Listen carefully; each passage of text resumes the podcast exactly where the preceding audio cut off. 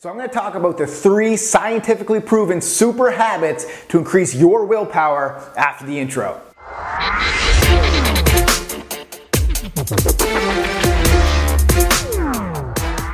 Welcome to Live Lean TV. I'm your host, Brad Gouthro, the number one expert on living lean 365 days a year. And I am so glad that so many of you enjoyed the last motivational episode on your personal responsibility to living lean. Now, a lot of questions arose from this episode about how you can increase your personal willpower. And there's recently been some fascinating new research about willpower and forming those personal habits that you need to live lean. So, specifically, this new research shows it takes now 66 days to install a new habit. It's no longer 21 like we first thought. So 66 days to go to the gym to create a positive habit. 66 days to eat more vegetables to create a positive habit. And remember, after 66 days of these good habits, your brain will automatically dial you into a better life. All right, so now stay with me as I geek out a little bit here. The prefrontal cortex portion of your brain is responsible for self-control. And this new research has found three super habits to actually increase the size of your prefrontal cortex portion of your brain. In other words, it's going to increase your willpower. So here are those three super habits. Super habit number one meditation. Yep.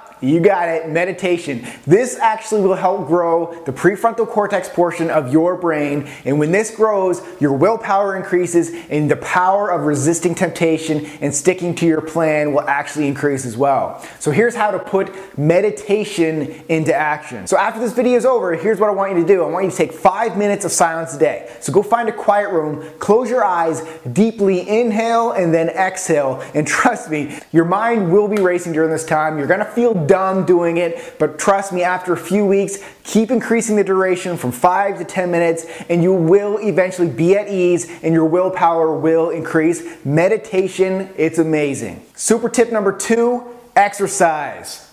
Who would have thought? Exercise, yes.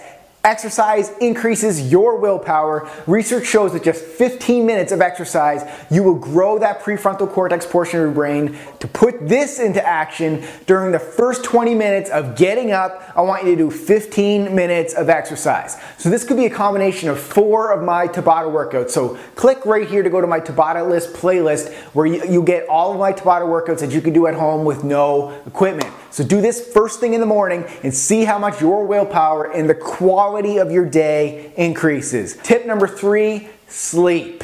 Mm-hmm. Sleep deprived people have what is called mild prefrontal dysfunction. So when you're exhausted, you just can't make good decisions. And the stress hormone cortisol is actually released as well, which we know that it increases cravings as well. So get great sleep or you just can't make great decisions. Bottom line, we're not born into willpower. You build willpower just like you build a muscle with continuous effort and repetition. And don't forget, you don't have the brain you were born into, you have the brain you earned. So always be learning and always be improving. Hopefully you enjoyed this video. If you did, do me a big favor, click that like button below. Make sure you subscribe to this channel if you haven't already done so. And we will see you at the next episode. Keep living lean recently in New York and I wanted to vlog every single meal that I ate throughout the day. You're gonna learn which one was a win, which one was a fail, and what to look out for when you're eating out on the road as well.